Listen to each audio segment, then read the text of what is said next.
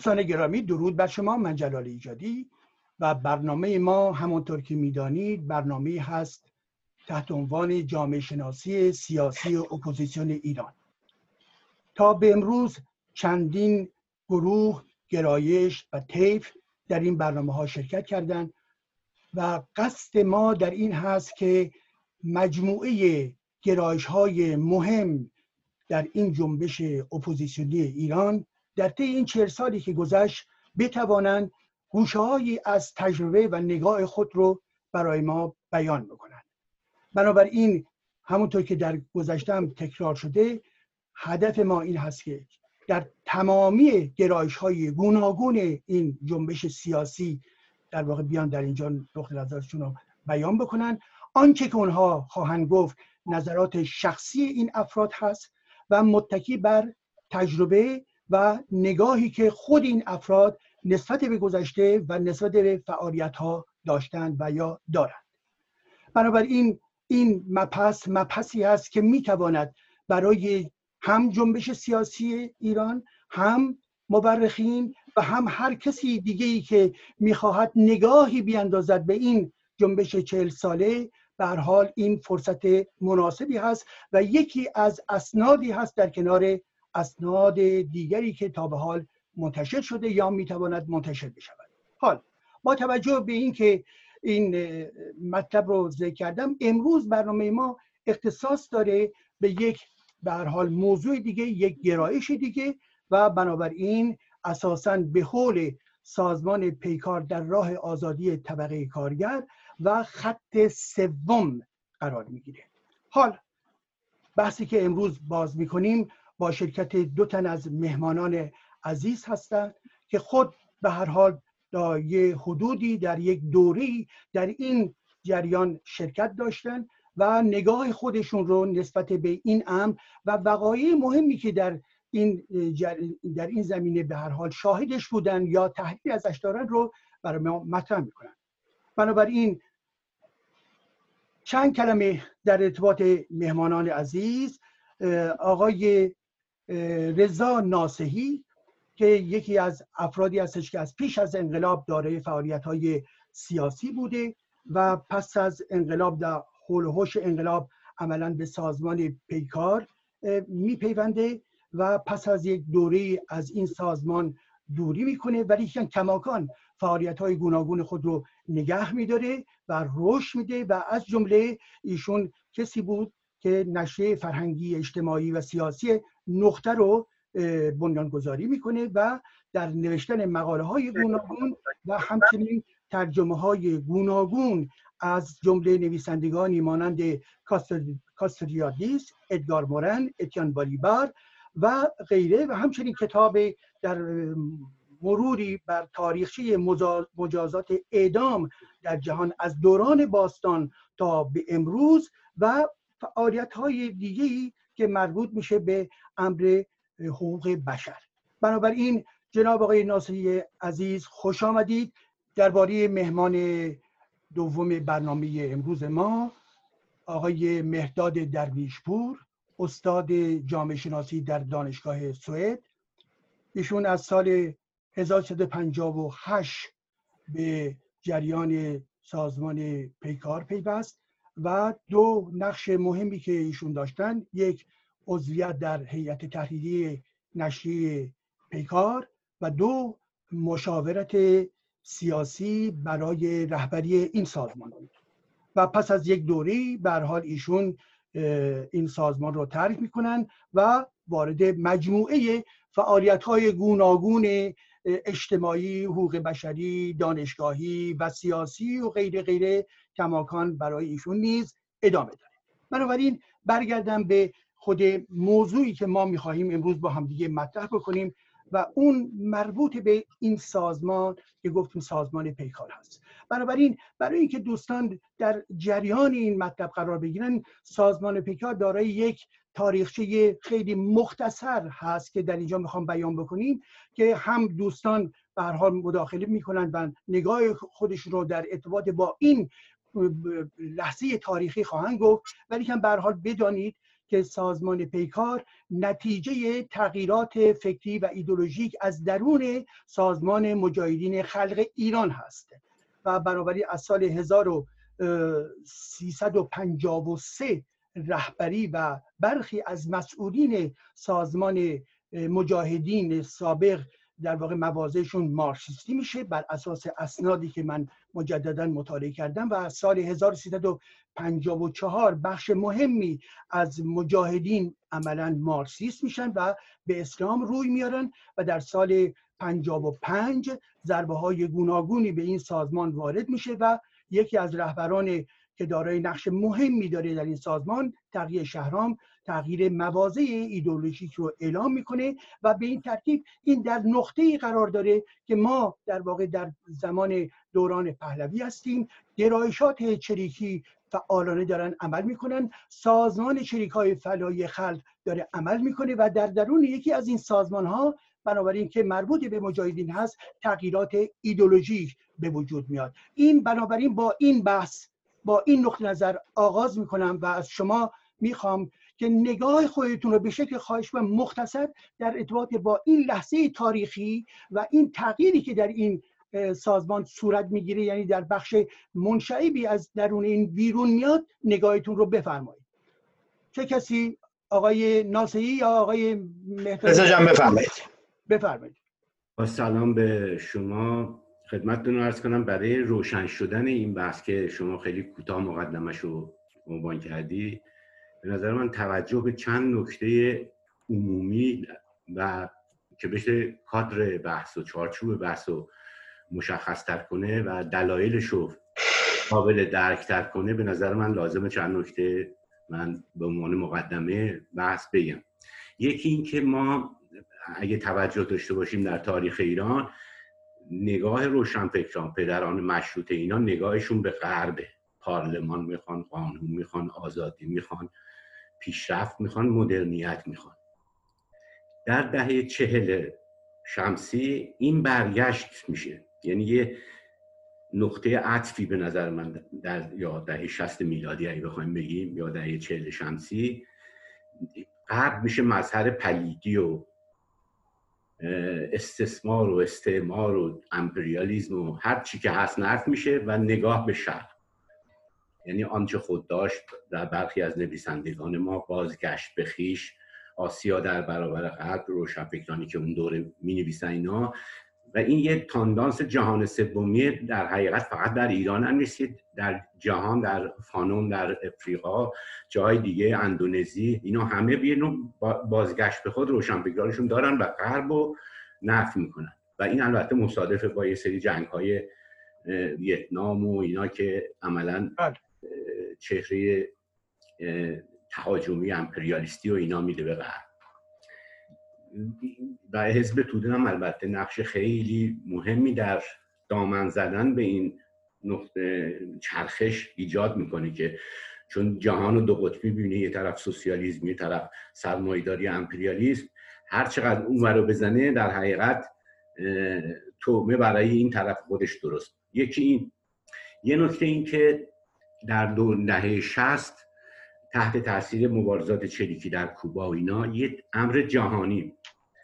هم مارکسیزم به عنوان یه پدیده به حساب همهگیر حتی مثلا کسایی که امروز به عنوان داعش و اینا در سومالی، سودان، آفریقای شمالی فعالیت می‌کنن در دهه شست همین پدران اینا با پرچم مارکس و انگلس و اینا مبارزه می‌کردن در یمن در همه جایی یعنی مدل جهانی ارتباط می‌دید با پیدایش این ارتباطش در اینجاست که اولا یه نفوذ شدید مارکسیزم به عنوان پرچم مبارزه رو مجاهدین که در حقیقت از ریشه مذهبی میان. حالا بگذاریم که فداییان بسیارشون به خصوص اون جمع مشهدشون اینا همه از بچه های مذهبی بودن که به فدایی ها رسیدن. حالا بگذاریم. ولی یه رقابتی بین اسلامیست ها و مجاهدین که به عنوان اسلام و پرچم عدالت و آزادی و پیروزی بر امپریالیزم اینا تبلیغ می‌کردن همیشه یه نگاه حسودانه اگه بخوایم اصطلاح جای به جریان مارکسیستی بود. خب. و این تاثیر خودش رو گذاشت در اون دوره‌ای که به فجایعی هم انجامید در اون تصویه هایی که شد و پنجاه اینو بعدا بهش می‌پردازیم. بله. این چرخش یعنی در سال پنج. ولی ما این چرخش خیلی به نظر من بطعیه و خیلی سطحی. برای اینکه حتی در سال 54 و اینا ما می‌بینیم که مثلا مارکسیست شدن و اینا 15 خرداد و حتی تو پیکار سال 58 و 59 به عنوان یه جریان مترقی مطرح می‌کنه جریان قائله 15 خرداد و اون حرکت ارتجاعی خمینی اینا رو. و تا اون موقع اصلا این جریان به کلی از وجود یه حیولایی به نام مذهب که در زیر شبکه سراسری داره در کشور و یه خطر بزرگی برای آینده ایران قافلن در هیچ کدوم از اعلامی ها این خطر دیده نمیشه. و بیشتر حتی مثلا بورژوازی لیبرال که حالا من نمی‌دونم مثلا ما واقعا نداشتیم همچین بورژوازی که لیبرالش رو داشته باشیم در ایران عنوان خطر همیشه مطرح میشه. ولی روحانیت مذهب اینا هیچ کدوم مورد با اینکه از اون جپه میان این بخش های بخش ببینید جناب آقای ناصری عزیز بنابراین با این نکاتی که مطرح می‌کنید اون زمینه های فکری بینالمللی هستش که عملا زمینه ساز پیدایش جریاناتی هم مارکسیستی هم غیر مارکسیستی در درون جامعه ایران. کاملا درست است. و به نگاه آقای درویشپور رو بشنویم. بر پایه آنچه که مطرح شد آیا شما هم توی همین لحظه به تاریخی چنین نگاهی دارید؟ نه دقیقا. من فکر می‌کنم که اولا فراموش نکنیم انقلاب مشروطه هم فقط انقلابی برای دموکراسی و اقلانیت نبود. یه انقلاب ضد استعماری هم بود. جنبه ضد استعماری اون رو هم نباید نادیده گرفت. بنابراین اون جنبه ضد استعماری بعدها در گفتمان های ضد امپریالیستی تکامل پیدا می‌کنه. اما این نکته درسته که جنبه های اقلانیت و دموکراسی فروکش پیدا می‌کنه و به نفع خانش به سوسیالیسم روسی که به شدت بیگانه است با دموکراسی به شدت بیگانه است با اصطلاح نوعی رقابت سیاسی رو با جهان غرب داره. در اونجا ضد امپریالیسم پرچم عمومی مبارزه میشه. اما این نه می‌خوام اینو اشاره کنم که ما در واقع یک رقابت بین سه گفتمان سیاسی هست که در آن دوره که شما اشاره می‌کنید اینها سه گفتمان با هم رقابت دارن. یکی گفتمان ناسیونالیسم یکی گفتمان به مثلا دوره دکتر مصدق با اون پرچم به اصطلاح ضد استعماریش کاملا مشهوده. یکی گفتمانی که اسلامگرایان دارن یکی اسلام گفتمانی که چپگرایان دارن گروه های مارکسیستی. این مختص ایران هم نیست در سطح جهانی با به این پروژه های متفاوت روبروی برخی جا ناسیونالیست ها و مارکسیست ها. برخی جاها مناطق خاورمیانه گروه های اسلامی هم نیرومند بودن در مصر در کشورهای دیگر. بنابراین سه گفتمان از یک وجه مشترکی برخوردارن.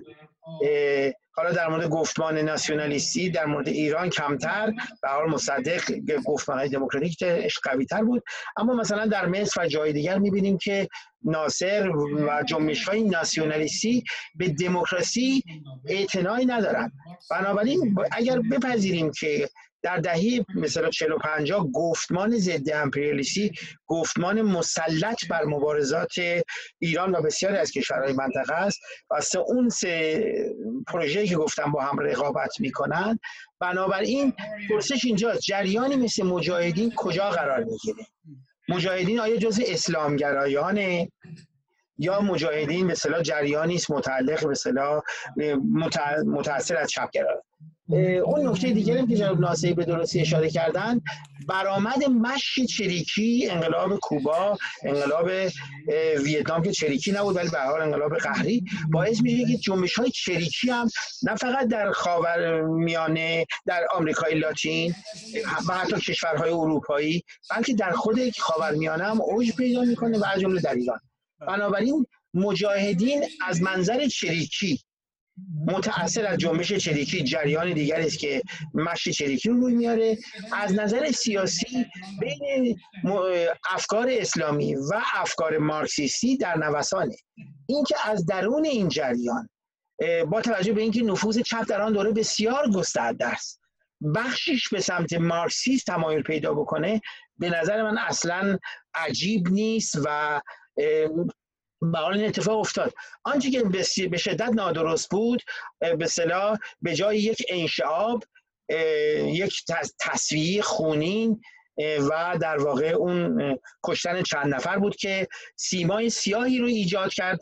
هم به چپ لطمه زد در ایران و هم حتی موجب تقویت جریان اسلامگرایی شد و موضوع های واپسگرایی اون رو تقویت خب ولی به نکاتی که شما دو مهمان عزیز مطرح کردید در ضمن به ما این اجازه داد که حتی به سال بعدی که من مورد نظرم بود شما عملا برخورد کردید. یعنی اینکه این مجموعه گرایش ها رو عملا نه تنها در پهنه جامعه سیاسی و اپوزیسیون اون زمان ایران خود رو منعکس می‌کنه بلکه همچنین در درون این سازمان مجاهدین خود رو منعکس می‌کنه. و همونطور که شما مطرح کردید بنابراین یک چیز عجیب و غریبی نبود که در درون این سازمان تمایل به مارکسیسم به این ترتیب رشد بکنه و بخش مهمی از این بدنه سازمان و رهبری رو عملا تحت تاثیر قرار بده. متهم به اون متد هایی که وجود داشت که چه بسا این متد ها با نگاه نظامیگری که درش در هم تنیده شده و یا در ارتباط با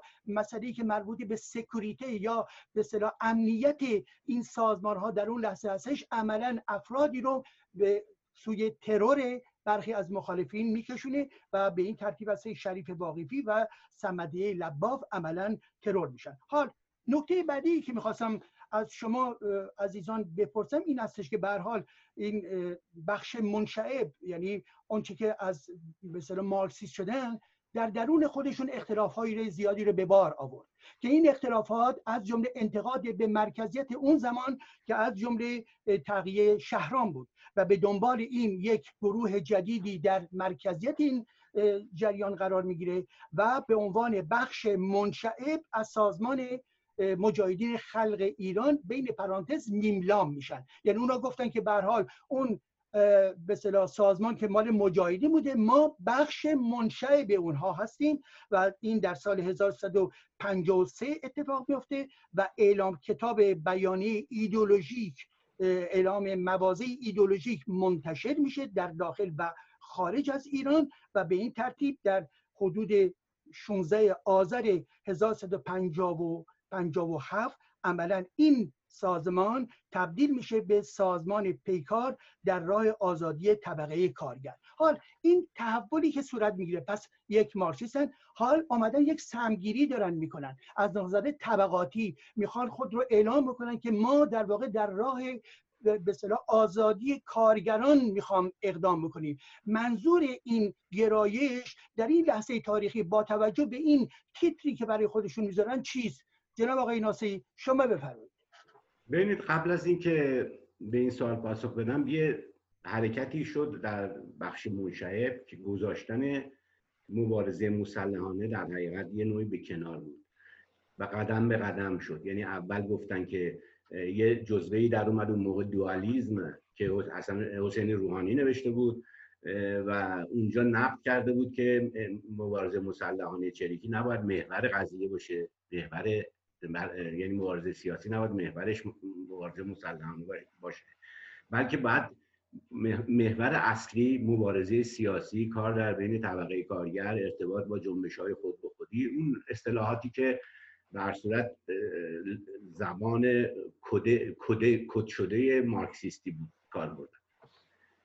و یواش یواش این مبارزه مسلحانه رو گذاشتن کنار. البته این هم در حالت عقب نشینی و شکست کامل بود. یعنی سال 55 و 56 در حقیقت نقطه افول جریان های چریکی بود در حقیقت. بله. یعنی اگر انقلابی در کار نمی بود اصلا خود به خود تعطیل می شد. هم فدایی هم مجاهد تعطیل می شد بله. یعنی منظور اینه که آیا این گرایش در نقد چریکیز هستش این خودش رو متولد می‌کنه در این عنوانی که این سازمان برای خودش انتخاب کرده این رو می‌خواهید بگید جناب آقای ناصری بله برای اینکه حرکت به سوی طبقه کار البته البته قبلش هم حتی زمانی که مجاهد به اسم مجاهد فعالیت می‌کردن آدما تنبیهی به. میفرستادن تو کارخونه ها کار کنن که مثلا یه سری بله. های تو گیومه خورد و برجوازی بریزه و پرولتر بشن و اینا یعنی نگاهشون به جنبش کارگری اینجوری بود ولی بعدا با کنار گذاشتن مشید چریکی نزدیک شدن به طبقه کارگر و کار کردن به عنوان حزب سیاسی به عنوان هدف مطرح شد. بسیار. جناب آقای درویشور شما نظر بله. خواستم بگم که در آن فاصله دو, دو سال یا بیشتری که به حال از بیانیه سبز و اعلام مواضع ایدولوژیک 54 در واقع رسما تا اطلاعی بخش مارکسیست لینیستی سازمان مجاهدین خلق میگذره. این تحولی که جناب ناصری اشاره کردن صورت می‌گیره در سازمان بخش مارکسیست لینیستی یعنی جهتگیری به سمت طبقه کارگر. ولی رسما در سال 56 که در واقع در اون اطلاعیه بخش منشبه مارکسیست لینیستی سازمان مجاهدین خلقی که ما مرزبندی سریح با مشی رو به شکل علنی می‌بینیم. در واقع تصویری تری شهرام و رهبری عنوان میشه. هم به عنوان نقد اینکه اون سیاست سیاستی بود ضد دموکراتیک سیاستی نادرست از این زاویه چون آقای تغییر شهرام نمیپذیره در واقع نقد رو کنار گذاشته میشه. هم از زاویه مشی چریکی فقط نقد بر تصویری خونینی که تغییر شهرام انجام داده نیست. بر سر مشی چریکی است که در واقع چون تغییر شهرام حاضر به پذیرش اون تغییر نیست در واقع هم ایشون کنار گذاشته میشه هم مش سازمان علنا تغییر پیدا می‌کنه. و از آنجا ما سمتگیری رسمی رو داریم می‌بینیم. من می‌خوام بگم دو ویژگی هم هست. فقط مش چریکی کنار گذاشته نمیشه. بلکه برای نخستین بار گرچه بخش مارکسیست لینیستی سازمان مجاهدین نظر مثبتی راجع به شوروی هیچ وقت نداشت. ولی اونجا نخستین باره که سوسیال امپریالیسم خواندن شوروی هم اعلام میشه. بنابراین آنچه که به تدریج این جریان رو به عنوان یکی از جریان های موسوم به خط سه عنوان می‌کنه. چون اگر بخوایم بگیم گروه های خط سه دو ویژگی داشتن. یکی با مشی چریکی مخالف بودن. یعنی خط سه بودن به این معنی که هم با رفرمیزم حزب توده مخالف بودن هم با مشی آوانتوریسم چریکی. دومین ویژگیش این بود که گروه های خط سه معمولا شو اتحاد جماهیر شوروی رو سوسیالیستی نمی‌دونستن و سوسیال امپریالیسم. به این ترتیب از با اطلاعی بخش به سازمان مجاهدین مارکسیست بخش سازمان مجاهدین خلق از آن زمان هستش که این سازمان به عنوان یک گروه خط ای شناخته میشه. بنابراین خیلی متشکرم. به خاطر که به حال نکاتی که شما دوستان مطرح کردید اینه که انگوش می‌گذارید که روی این خود این تبدیل این سازمان به سازمان متمایل به طبقه کارگر زمین های باز داخلی داشته روش های گوناگون مبارزاتی بوده. ولی به حال به نقطه می‌رسن که یک نوعی رسالت برای خودشون قائل هستن که ما می‌خوام طبقه کارگر رو آزاد بکنیم. و بیان دیگر این حرف این گونه هستش که اینها عملا خود رو متکی به مارکسیسم لنینیسم می‌کنن یعنی ایدولوژی مارکسیسم لنینیستی و برای جامعه ایران بنابراین اون تز مارکسیسم لنینیستی رو که پرولتاریا محور مرکزی تحولات بعدی می‌تواند باشد رو در این به هر حال تیتری که برای سازمان انتخاب شده به این ترتیب خود رو منعکس می‌کنه. حال به هر حال این سوال مطرح میشه که آیا این جامعه در اون لحظه با شمای مارکسیستی که داره به تب می‌تونه خانایی داشته باشه ولی از اون نظر جامعه شناسی و بافت اجتماعی آیا چنین امری می‌توانست در دستور کار قرار بگیری یا نه؟ با توجه به اینکه این امر در ضمن مشترک است بین شما اشاره کردید به گروه های جریان خط سه که جریان خط سه در واقع عبارت از مجموعی از گروه های کوچک و بزرگ که البته به نظر من بزرگترینشون همون سازمان کیکار هست و بعد همچنین رزمندگان هست و اینها هم توی حدودا یک فضای فکری دارن حرکت می‌کنن. مسئله مقابله شما که با سوسیال امپریالیسم گفتن ما مخالفیم و مسئله ایجاد حزب طبقه کارگر رو مورد در واقع در دستور کارشون قرار دادن. به این خاطر هستش که شما و حتی رسیدن به مسئله ایجاد کنفرانس وحدت حال با توجه به این نکاتی که داریم صحبت می‌کنیم شما به هر حال در این نقطه معین نگاهتون با این دورنمایی که در از گذشته داریم این هستش که چگونه برخورد می‌کنین؟ جریان خط سوم اهداف مرکزی که اینا در دستور کار قرار داده بودن و شکستی که در ارتباط با کنفرانس وحدت یعنی حدودا بر اساس آمار حدود نزدیک 13 تا تشکل جمع میشن و پس از مدتی در واقع همه پراکنده میشن. نگاه سیاسی شما یا تحلیل شما رو بشنویم راجع به این نکاتی که مطرح کردم. خواهش کنم به شکل خیلی مختصر بفرمایید. جناب آقای ناصری عزیز بفرمایید. ببینید در ادامه بحث شما سازمان پیکار در نفی سری اصول به وجود اومد. جنبه اثباتی در حقیقت می‌تونم بگم هیچی نداشت. در نفی مشین شدیدی در نفی شوروی در نفی امپریالیزم اگه یه حکایت شاید از تلقیف کنه فضا رو بخوام بگم اون موقع یادتون باشه خمینی هر روز هفت دفعه سخنرانی می‌کرد و حرفای ابلهانه بسیار می‌زد که اینا تبدیل می‌شدن به شعار. مثلا می‌گفت دانشگاه باید دانشگاه باشد. دانشگاهی که دانشگاه نیست دانشگاه نیست. از این جور حرفای اینجوری می‌زد. یا مثلا و اینها رو یه عده در آورده بودن خیلی ایرونیا خوشتوق در لطیفه سازی.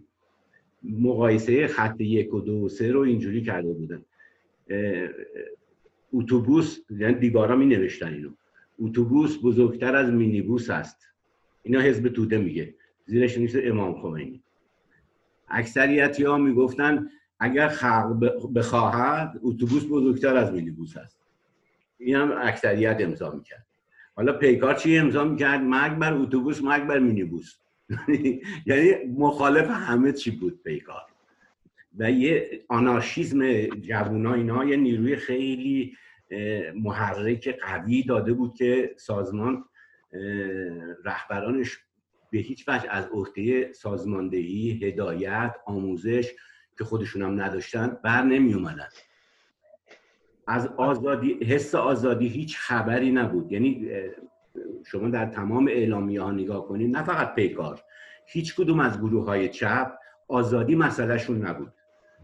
هیچ کدوم از جبهه ملی ها هم آزادی مسئلهشون نبود. یعنی نمی‌خوایم بگیم که فقط چپا بودن. یعنی مخالفان رژیم دیکتاتوری شاه ما باید با انگشت دنبال با ذربین دنبال دموکرات میگشتیم در بله ولی به ما مجبوریم که در همین چارچوب این بخش از جنبش قرار بگیریم به لحاظ نوع برها برنامه‌ای که داریم. ولی که بنابراین شما داریم مطرح می‌کنید که سازمان پیکار علیرغم که اونجا حتی مطرح برای آزادی طبقه کارگر ولی واژه آزادی چه بسا سیاد خانایی با مفهوم آزادی که ما در مدرنیته می‌فهمیم چه بسا نداشته. ولی که به حال اون پرچم ایدولوژی خودشو در ارتباط با مارکسیسم به این ترتیب اعلام کرده بود. حال بس بر سر اینجاست که به سوی مهمان دوم برنامه آقای درویشپور بریم. در ارتباط با همین لحظه ماجرایی که مربوط به برحال کنفرانس وحدت هستش و این مجموعه رو شما در چند جمله برای ما خلاصه بگید. بله. و شخصیت این جریان. بله. من دو تا نکته خیلی کوتاه بگم قبل از پاسخ به این یکی اینکه ببینید قطعا نقدهای ما حتی نوع خانهشون از نظام گذشته امروز متفاوته با چیزی که آن روز داشتیم. راجع به سازمان های سیاسیش هم همینطور موزه هاشون هم همین ولی اگر در این هم دوتا یک مطلق نگری بشیم و کنتکس زمان رو از دست بدیم به نظرم این مانع از حتی ژرف نگاه کردن به سیر دینامیزم تحول میشه. واقعیتش اینه که اینطوری درسته که اپوزیسیون جمهوری اسلامی ایران مثلا گفتمان دموکراتیک گفتمان مسلطش نبود. ولی این واقعیت نداره که از هر نوع مثلا ارزش های مربوط به دموکراسی و آزادی بری بود. بالاخره برای آزادی زندانی سیاسی شعار می‌دادن تلاش می‌کردن. همون پیکارش سال 60 اتفاقا بعد از همون بیانیه 110 راجع به اینکه باید مطبوعات آزاد بشن حرکت می‌کنن جبهه دموکراتیک ملی بزرگترین تظاهرات برای آزادی رو چیز می‌کنه. بنابراین اینطوری نیستش که ما مطلقا هیچ رد پایی از اون عناصر دموکراسی خواهی نیست. که من موافقم که گفتمان دموکراتیک گفتمان مسلط نیست و اون گفتمان ضد امپریالیسم و بسیاری از این احزاب و جریانات تفکرات حتی استبدادی هم داشتن. اما به سوال شما برگردم. ببینید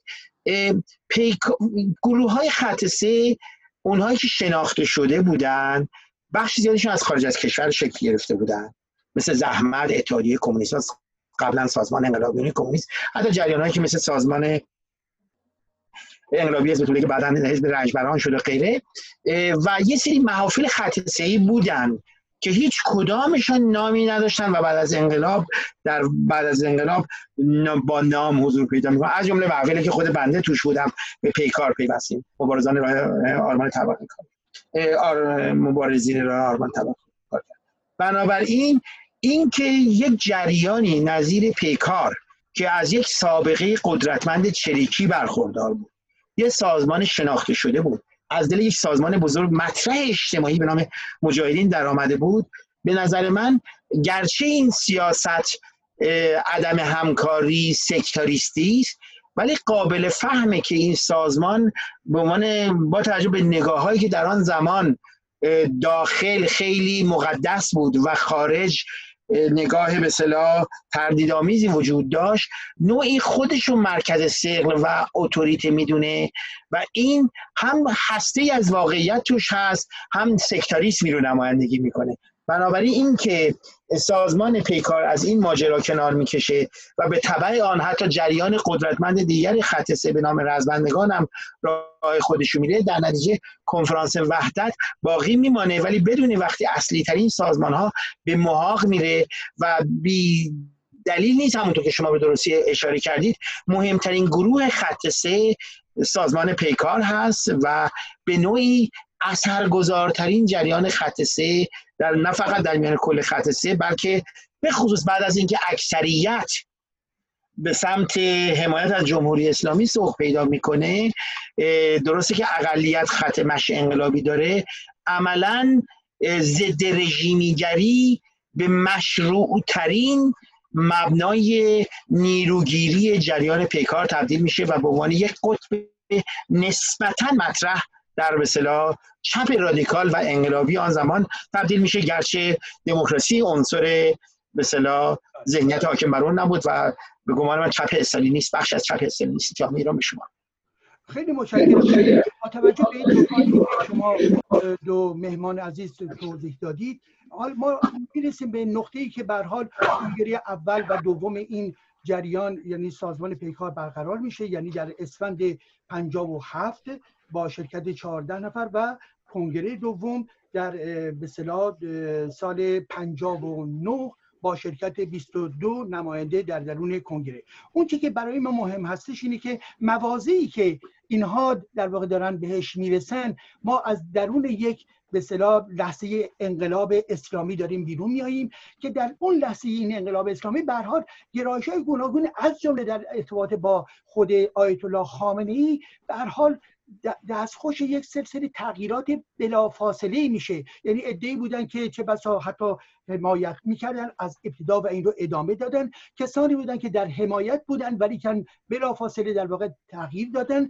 و به هر حال کسانی که نه این بودند و نه آن. حال وقتی که من به به حال کنفرانس این دو کنگره نگاه می‌کنم موازه این سازمان این چنین هستش که مطرح می‌کنه که به حال انقلاب باید ادامه پیدا بکنه.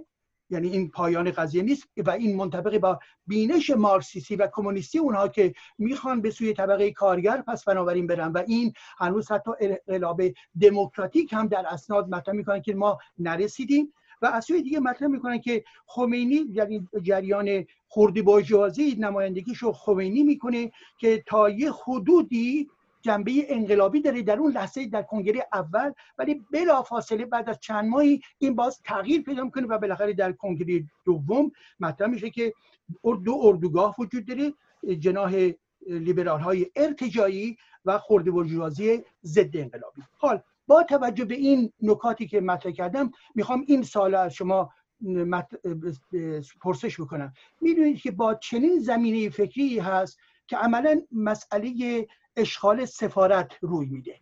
اشغال سفارت آمریکا در آبان 58 روی میده. و در این زمینه یک سلسله از گرایشات مطرح می‌کنن که این اقدام ضد امپریالیستی هست ولی که این سازمان مطرح می‌کنه که نه این بیان رقابت از یک سو جمهوری اسلامی و خورد برجوازی به صلاح خمینیستی هست و در مقابل چی؟ در مقابل لیبرال ها شما دو عزیزی که به حال دستی بر این آتش داشتید این مواضع و در ارتباط با این امر سفارتگیری رو چگونه توضیح می‌دید جناب آقای ناصری عزیز بفرمایید به شکل مختصر. کار اصولا همینجوری که می‌دونید هیچگاه از جمهوری اسلامی حمایت نکرد.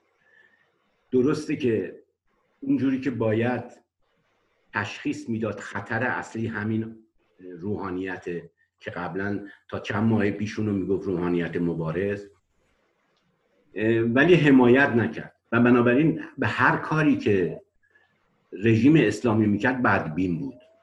هر کاری که می‌خواست بکنه امکان نداشت بپذیره جون برای اینکه از اساس قبول نداشت اونا رو. بنابراین خیلی طبیعی بود که اشغال سفارت که خیلی مورد استقبال حزب توده اکثریت و حتی مجاهدین قرار گرفت و صبح تا شب برنامه هاشون رو در مقابل سفارت انجام می‌دانن پیکار هیچ موقع حمایت نکرد از این حرکت. و اینم شاید برمیگرده به همون رگه آنارشیستی که در این جریان همیشه بوده و با نظم مسلط مسئله داره. حالا هر, هر چی می‌خواد باشه. من اینجوری توضیح میدم. در مورد جنگ هم همینجوری بود. یعنی تنها جریانی که به شدت مخالفت می‌کرد با جنگ. و البته طبق مدل روسی می‌گفت جنگ خارجی رو باید تبدیل به جنگ داخلی کرد و بورژوازی رو سرنگون کرد. اگرچه تو این شماتیک حرکت می‌کرد ولی هیچ موقع حمایت نکرد باز از جمهوری اسلامی. دائم و کلی از بچه های سازمان پیکار تو مناطق جنگی اینا همینجوری می‌گرفتن و اعدام می‌کردن به خاطر تبلیغاتی که ضد جنگ می‌کردن بله. بسیار خوب بنابراین نگاه شما بر سر این هستش که شما یک تاندانس یا یک نگرش آنارشیستی رو در درون این جریان می‌بینید که هم در واقع تجلی خودش رو در رد جمهوری اسلامی و مخالفت با این جمهوری اسلامی نشون می‌داد و از جمله در ارتباط با مسئله سفارت و همچنین رسیدید به مسئله جنگ و بنابراین جناب آقای مهداد درویشپور این همه نکات رو در یک مجموعه بله. کوتاه برای بله. نظرتون من مطمئن نیستم چقدر پیکار رو با آنارشیزم میشه توضیح داد با توجه به اینکه در مشی بله متوجه خواستم بگم که با توجه به اینکه به حال جنبه های آنتی اوتوریتر دموکراسی خواهی ویژگی های مثبت در به حال آنارشیسم که حتی در نقدش به مارکسیسم برجسته است خواستم فقط اینو تصریح کنم که فکر می‌کنم منظور جناب ناصری بیشتر بر اون نشاد روش به صلاح ضد رژیمیگری شب بود. من اینطوری می‌تونم توضیح بدم که اگر به اون بحث قبلی برگردیم ضد امپریالیسم گفتمان مسلط بر به صلاح جامعه ایران بود در دهه قبل از انقلاب و در آستانه طبیعتا انقلاب. خب ما با این روبرو میشیم که از نیروهای ضد امپریالیسم اسلامگرایان دست بالا رو گرفتن. بنابراین کسی که با گفت به گفتمان ضد امپریالیستی وفاداره همسویی با اسلامگرایان از یک منطقی برخوردار میشه. دلیل حمایت های اولیه حتی بخشی از ملیگرایان جبهه ملی از حکومت اسلامی و بخشی از چپها رو که از شعارهای ضد امپریالیستی به اصطلاح جمهوری اسلامی ایران دفاع می‌کنن و بخششون هم حتی میرن موقعیت های پست در اون جا می‌گیرن. به گمان من در این دید که ضد امپریالیسم معیار ترقی خواهی در آن دوره برای اغلب این جریان ها به شمار میره. خود این باعث میشه که حتی در مورد جریانی نظیر پیکار که رادیکال ترین جریان چپ بود با یه دوگانگی روبرو میشه آن دوگانگی چیست؟ بنابر منطق ضد امپریالیستی باید به صلاح همسویی داشت. اما در این حال یک جریان ضد رژیمیه شدیدا ضد رژیمیه و بنابراین نمی‌خواد اینو دفاع کنه. شما اشاره کردید هم در برخورد به اشغال سفارت هم در برخورد با به اصطلاح مقاله‌ای که به نام زیگزاگ های ضد انقلاب حتما به خاطر دارید. در اونجا در واقع حرف پیکار اینه که خورده برجوازی مرفه که منظور اسم شب آقای خمینی رو اون موقع گذاشته میشه میگه جزو خلق ولی به ضد انقلاب پیوسته. و بعد این دوباره به آغوش خلق برمیگرده چون نظام وابسته است و ضد امپریالیست ها مثلا خلق مبناش ضد امپریالیسم. بنابراین این دوگانگی که در عمل سیاسی ضد رژیمی است نمی‌تونه از اون کار دفاع بکنه و نمی‌کنه اما به این معنی نیستش که نگاهی که امروز من و شما داریم که اصلا اشغال یک سفارت چه معنا داره برداری سفارت مثلا آمریکا رو چیز کنید.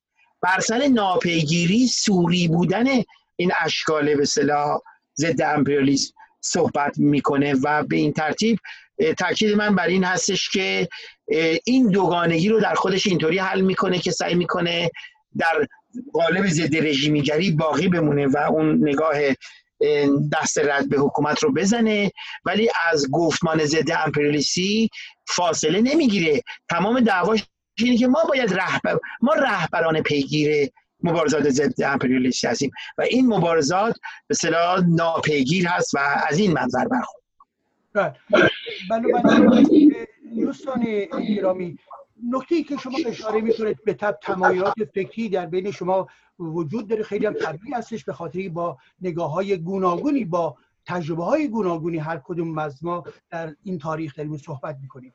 ولی در این حال که نکته ای که مطرح کردید مسئله ضد امپریالیستی اونها مسئله رادیکالیزم اونها نسبت به قدرت جنبه ای که آقای ناصری مطرح می‌کنن یک نوعی تمایل به آنارشیزمی که در درون اینها وجود داره. به حال مجموع اینها منجر به این میشه که نوعی رادیکالیزم نسبت به قدرت سیاسی وجود داشته باشه و عمل بکنه.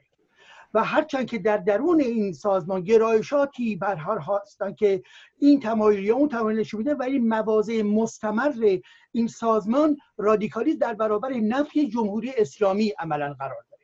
و این بچه تمایزی هست از جمله با کسانی که اون طرف بودن مانند حزب توده مانند جریان چریک های فدایی خلق این حرفها و اینها بنابراین به جنای هم خط سوم خودشون و حتی اونهایی هم که به عنوان نمونه فدایی های اقلیت بودن دنیا از این زاویه در واقع نزدیک می‌شدن. هرچند که یک دستگاه ایدولوژیکی متمایل به چی دارن؟ متمایل به ماویست دارن. متمایل به, متمایل به اندیشه ماوتستون دارن. و در این ارتباط هستش که مسئله سوسیال امپریالیزم رو مطرح می‌کنن.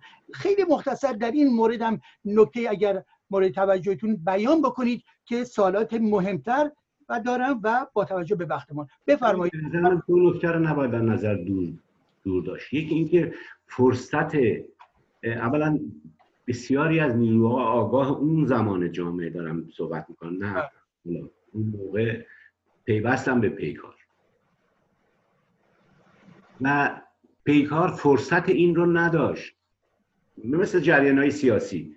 همش عمر کل پیکار سه ساله. ببینید.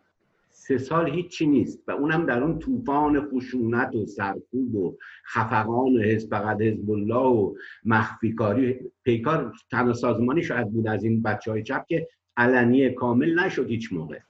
در اینکه نمی‌تونست انقدر زیر فشار بود. و فرصت بحث و گفتگو چون چجوری شکل می‌گیره نظرات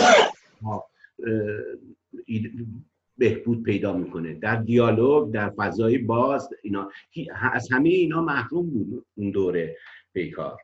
و مثل خیلی از سازمان های دیگه البته. ولی پیکار به ویژه زیر سرکوب بود از همون نوایلش بله. و فرصت اینی که پخته بشه بحث اینا اینا رو نداشت.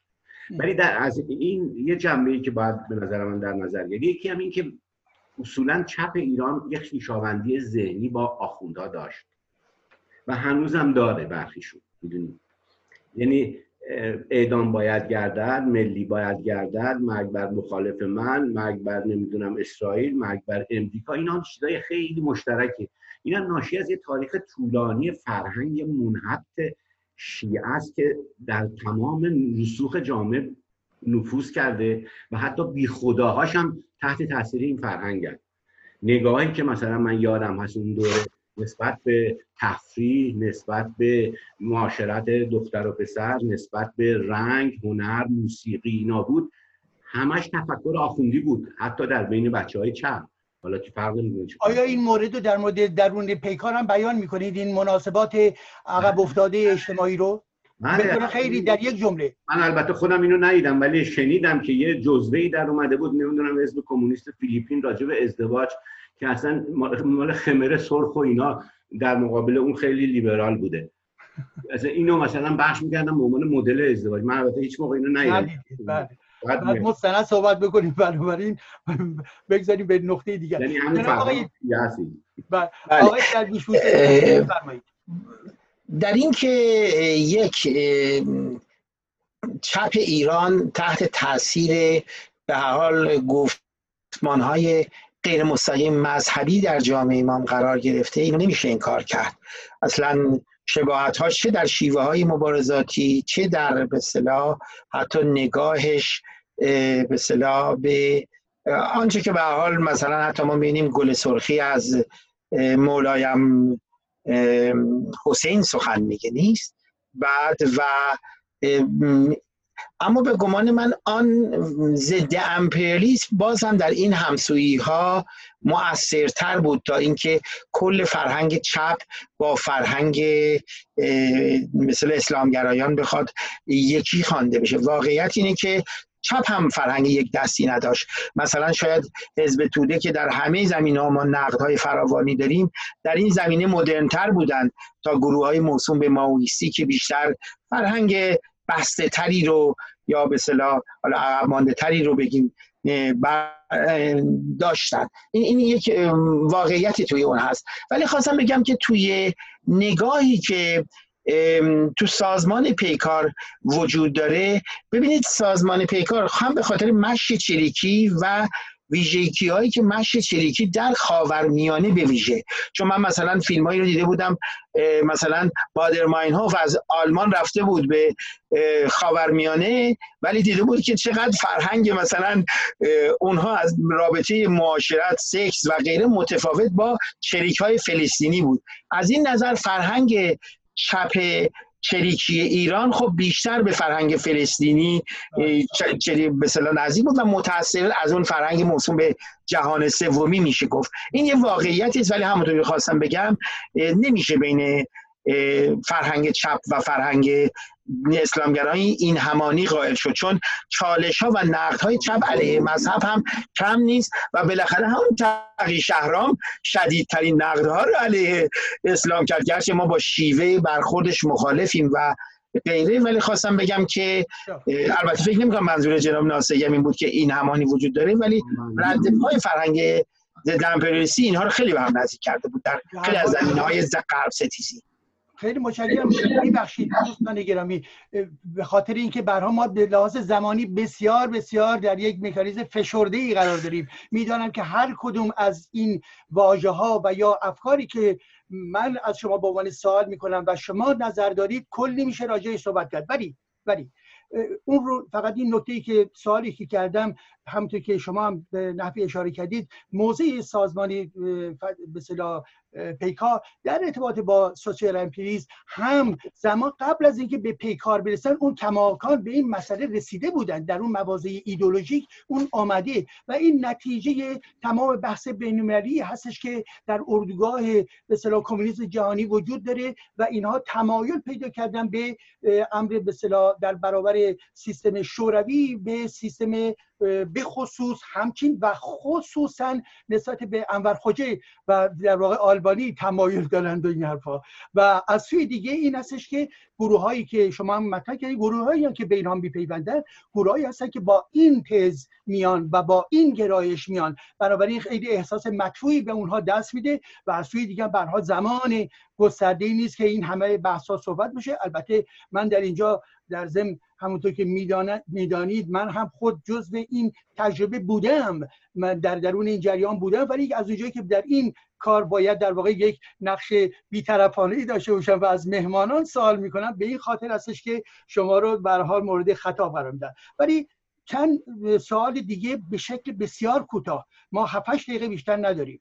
و اونی که یکی از مباحث مهمی که در درون این سازمان به وجود آمد از پاییز 59 یعنی 1359 در ارتباط وضعیت در ایران موقعیت انقلابی از جانب و در ضمن تشدید اختلافات بین جناح لیبرال ها و جناح برحال جمهوری حزب جمهوری اسلامی و غیر شد. و یکی از تجلی به مواردی که تجلی این بحث و این نوعی بحران شد همون چیزی هستش که بهش گفته میشه پیکار 110 در خرداد سال 60 مطرح شد و در اینجا ایده مرکزی در این مقاله این بود که به در این درگیری بین لیبرال ها و به جمهوری اسلامی نوک تیز حمله رو باید متوجه جمهوری اسلامی جم... حزب جمهوری اسلامی باید قرار داد هرچند که باید لیبرال ها رو به حال افشا کرد. ولی که این امر توسط عملا بخش های گوناگونی در درون سازمان مورد اعتراض قرار گرفت. اکثریت مرکزیت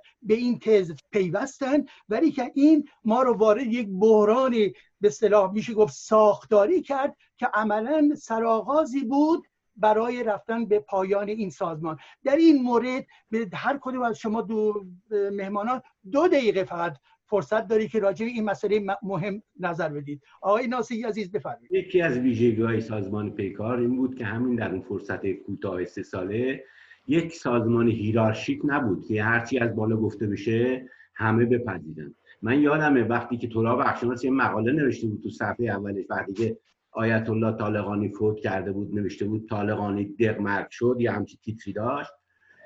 تو تبریز این روزنامه رو پخش نکردن. گفتن این مزخرفات چیه داره میگی؟ اینا سیاه کردن. بله. اون مقاله رو سیاه تو باز تکشیر سیاه کردن که دیده نشه. اولش که اصلا پخش نمی‌کردن. بله. یعنی این اینجوری نبود که هرچی از بالا میاد دیگران بپذیرن.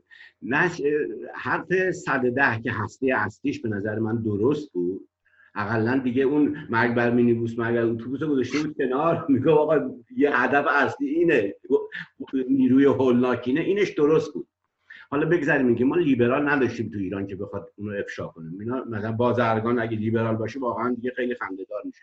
لیبرالیسم این ولی به هر صورت این حزب توده ناخته بود برای اینکه اونا ضد شوروی بودن. از اینکه بگذریم مسئله این بود که 110 در زمانی در اومد که پیکار خودش بحران داشت.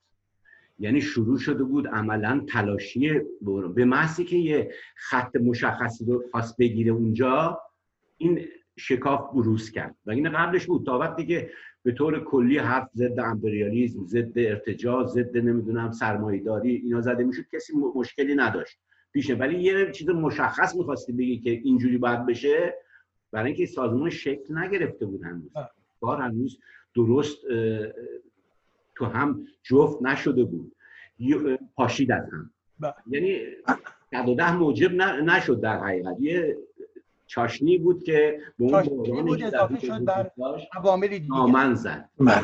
جناب آقای درویش پور عزیز نظرتون رو بفرمایید؟ بله. کوتاه. بله. یکی این که همونطور که بیشتر اشاره شد این سازمان بیشتر بر ماوی جنبه های سلبی نیرو گرفت و مشروعیتش رو دنبال می‌کرد. تنها موردی که در سطح جهانی اثباتی صحبت کرد دفاع از بدترین و عقب مانده ترین نوع سوسیالیسم آلبانی بود که شما اشاره کردید. نشون میده تو جنبه های اثباتی چقدر ضعیفه و اتفاقا حرفای شاید درخوری نداره. در رابطه با ماجرای 110 من با توجه به اینکه شاید بسیار از بینندگان این برنامه ندونن یکی از دو عنصر اصلی تئوریزه کننده این بیانیه 110 بودم. با اجازه یک توضیح می‌خوام راجع به این روایت بدم.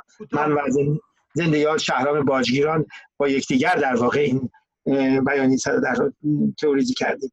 همونطور که جناب ناصری اشاره کردن در اونجا اتفاقی که میفته شعار قبلی پیکار علیه لیبرال علیه حزب جمهوری زنده باد پیکار تودا تبدیل میشه که همه نشانه ها به سمت حزب جمهوری اسلامی جریان فناتیک اسلامی رو در واقع هدف قرار میده.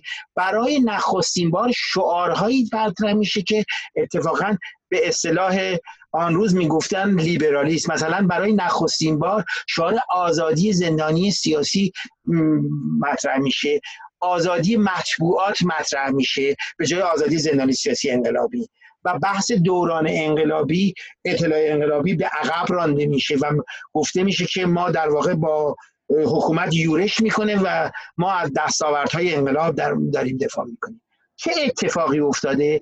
به گمان من پیکار که در یک دوره به خاطر همون جنبه ضد رژیمیگری انقلابیگری و با توجه به اکثریت و حزب تودم که به در به حمایت از حکومت یا همسویی با حکومت پرداخته بودند به عنوان قطب ملجعی برای ضدیت با آنها مشروعیت پیدا می‌کنه نیرو می‌گیره با گفتمان های به شدت انقلابی اما هرچه اجتماعی تر داره میشه این جریان در اون کنتکست خودش آن موقع با یک سری واقعیت ها در تضاد میفته ما ببینیم در جریان سه حرکتی که پیکار می‌کنه توی اسفند به صلاح 22 بهمن.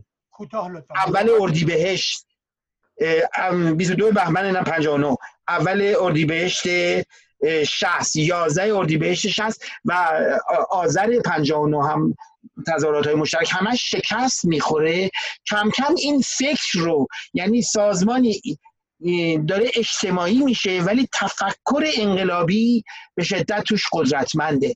به نظر من این تضاد بازتابش رو از جمله در این واقعیت ایجاد می‌کنه که گرایش شکل می‌گیره. بیانیه 110 به اصطلاح نوعی واقع گرایی که آقا با همه زمین و زمان نمیشه همزمان جنگید و در عین حال هدف اصلی رو باید جریان اسلامی گذاشت و آنچه که موسوم به لیبرال ها هستن در آن موقع مرکز حمله ما نباید باشه. چیزی که یکی از چپ های اروپایی گفته بود که قابل فهم نیست چرا چپ ایران به جای اینکه با لیبرال ها علیه اسلامگرایان همسو بشه با اسلامگرایان علیه لیبرال ها همسو شد آنچه که در 110 اتفاق افتاد در واقع زمین سازی بود برای اینکه گفتمان لیبرال و دموکراتیک رو در این سازمان برجسته بکنه که میدان پیدا نکرد و همراه با سرکوب های سیاسی نقطه اختتامی بر کل این سازمان گذاشت. متشکرم جناب آقای درویشور به هر حال این فقط من جمعبندی می‌کنم که آخرین دور هر کدوم از شماها یک دقیقه بیشتر وقت نخواهید داشت. به حال نگاه شما دو نفر رو شنیدیم. طبعا افراد گوناگونی هر کدوم اگر مورد پرسش قرار بگیرن نگاه ها و تحلیل های گوناگونی باز می‌توانند داشته باشند. این جلوه ای از این واقعیت پیچیده و چندگانه هستش که شما دارید در اینجا مطرح می‌کنید. و خیلی متشکرم از حضورتون. ولی به حال ماجرای این سازمان انقلابی یعنی پیکار که برای طبقه کارگر می‌خواست عمل بکنه و برای کمونیسم در واقع می‌خواست عمل بکنه منجر به این شد که در این عمر کوتاه خودش بر اساس آماری که من دارم بر برخی کتاب ها دیدم برها با شدت یافتن ضربات حکومت به این سازمان یکی از سازمان هایی هستش که در برای اولین بار به میزان بسیار گسترده یاران و اعضای خود از دست داد یک لیست 400 نفره با اسامی وجود داره و برخی از منابع می‌گویند حدود 800 نفر پیکاری و و یا سمپات پیکاری 560 نفر لیستش آمده در آمده. 560 560 خیلی متشکر بنابراین با توجه به این تعداد زیادی که تلفات انسانی داده شد این هستش که ما می‌بینیم که در نهایت منجر به سه گرایش حداقل البته میشه و انشابات در درونش اینها به وجود میاد. فراکسیون کمیسیون گرایشی و جناح بخش اکثریت مرکزیت. ولی به هر حال این ماجرا به سرانجام خودش می‌رسه به خاطر اینکه دستگیری ها و ضربات و همچنین این به حال تمایلات گوناگون فکری که وجود داره و عدم اعتمادی که نسبت به رهبریت وجود داره و بنابراین در اون شرایط ترور و در اون شرایط اختناق عملا به مرور تمام این به اصطلاح مایه و توان سازمانی انسان هایی که در درون این تشکل بودن به به هر حال به تخفیف پیدا می‌کنه و عملا عملا از بین میره. حال شما مهمانان عزیز در این نقطه به هر حال چه ویلانی از وجود این سازمان پیکار برای جامعه می‌تونید بر ما ترسیم بکنید؟ واقعا یک دقیقه یک و نیم دقیقه و بیشتر نه به خاطر اینکه برای من بخش تکنیک پیام دادن که ما در نهایت هستیم. بفرمایید. جناب آقای ناصری من به جای بیلان بگم درس چه درسی می‌گیریم. بله. من فکر می‌کنم چپ ایران به طور کلی و به خصوص سازمان پیکار که راجع بهش داریم صحبت می‌کنیم جامعه ایران رو نمیشناخت. نیروهای حیولاهایی که خفته بودن اون زیر اسلامگرایی که با یه سنت صد ساله مغز آدم ها رو پر کرده بود در سراسر ایران به این خطر توجه نمی‌کرد. درست برخلاف اون روشنفکران مشروطه گفتم که اونا میده. شما مثلا کتاب های حاج سیاه رو نگاه کنید که پنجاه سال قبل از مشروطیت نوشته شده. یحیی دولت آبادی رو حیات یحیی رو نگاه کنید نشون میده که چه موجودات حیولایی در این طیف خوابیده و چقدر اینا ویرانگرن در این کشور. و این اصلا مورد توجه قرار نگرفت. شما زبان ادبیات سازمان های چپ حالا در این مورد سازمان پیکار نگاه کنید برای آدم عادی قابل فهم نیست. همش اصطلاحات سوویتی و سوسیالیستی و نقل قول از این و از اون. راجع به مسائل ایران خبری نیست. بنابراین چه می‌خواهید بگویید در یک کلام که جامعه نمیشناخت؟ یه فعال سیاسی که می‌خواد کار کنه به نظر من در جامعه منشأ تغییرات مثبت باشه اول با جامعه خودش رو خوب بشناسه. ارزش هایی رو برای خودش تعریف کنه و دنبال اون ارزش ها باشه. سازماندهی تشکیلات بعد از این مرحله به نظر من میاد. متشکرم. جناب آقای مهداد در وجود نگاه جمعبندی شما رو بشنوید. بله. ببینید این واقعیتی است که چپ ایران و روشنفکران جامعه اصولا با دو موزل روبرو بودن به گمانن یکی اون که شناخت دقیقی از جامعه نداشتن از جمله گروه پیکا از و دیگر اینکه با گفتمان های دموکراتیک به صلاح اقلانیت و گفتمان های نوینی که در چپ در سطح جهانی مطرحه آشنایی چندانی نداشتن و با یک نگاه به صلاح خیلی مارکسیسم ارتودکسی نگاه می‌کردن و یک نگاه کاملا ایدئولوژیک که پیامدهای منفی خودش هم داشت. اما می‌خوام بگم میزان کشته های سنگینی که این سازمان داد و صدها نفری که در واقع زندان رفتن به غیر از کشته شدگان و آسیب های سنگینی که به اینا وارد شد یه واقعیته ولی یک واقعیت دیگه هم وجود داره. این واقعیت رو از همین برنامه نگاه کنید. سه از به حال های فرهنگی و دستن در کار که امروز اینجا هستن جز فعالان همین جریان بودن. از شما گرفته جناب ایجادی جناب ناصری و بنده. و بسیاری از چهره های روشنفکران امروز چه در حوزه زنان چه در حوزه های اندیشه چه در حوزه های فرهنگی کسانی هستند که از این سازمان بیرون آمدن. منظور من چیه؟ این هستش که اگر این سازمان فرو پاشید آرمان مبارزه برای عدالت و دموکراسی که اتفاقا بعد از فروپاشی این سازمان گسست از اون طرز تفکر. امروزه صدها چهره فکری موثر در جامعه ایران هستن که به گمان من می‌تونن در آینده ایران نقش مثبت ایفا کنند نه الزاما با گفتمان های ایدولوژیک نه الزاما با آن انقلابیگری رادیکال سلبی گذشته بلکه متکی بر ارزش های نوین دموکراتیک عدالتجویانه و انسانی امروز و اینها سرمایه فرنگی ایران فردای جامعه ما خواهند بسیار متشکرم از شما آقای مهداد دردیشپور و همچنین آقای رضا ناسهی در حال با توجه به جنبندی که شما مطرح کردید این بیان یک تجربه هست که افراد گوناگون از جمله سه نفری که در اینجا هستند در این تجربه معین این بخش بر حال چپ جامعه درش شرکت داشتن و به این خاطر هستش که حداقل نگاهی که و جنبندی که شما مطرح می‌کنید می‌گویید که به حال بی سمر نبوده. این یک تجربه بوده و این تجربه برای خودش به حال اثرهایی رو به وجود آورده که این اثرها می‌تواند در در واقع بازندیشی جامعه ما و تاریخ ما و اینکه انسان ها بتوانند به اعتبار این چنین تجربیاتی هرچند دارای انتقاد ولی که باز بتوانند پله باشند برای رفتن به یک سلسله تجربه های دیگه در راستای مسئله جناب ایجادی ما هممون در دوران کودکی و نوجوانیمون سرنوشت ها و تجربیاتی داشتیم که امروز آنجا نیستیم. ولی بدون اون تجربه بدون اون کودکی و نوجوانی الان امروز من و شما نبودیم. به تجربه سیاسی هم به عنوان پیکار هم به گمان من بخشی از پیکار جامعه ایران در مثلا دوره شاید نوجوانی یا جوانیش که امروز در بلوغ سنی طور دیگری به روزگار نگاه می‌کنه.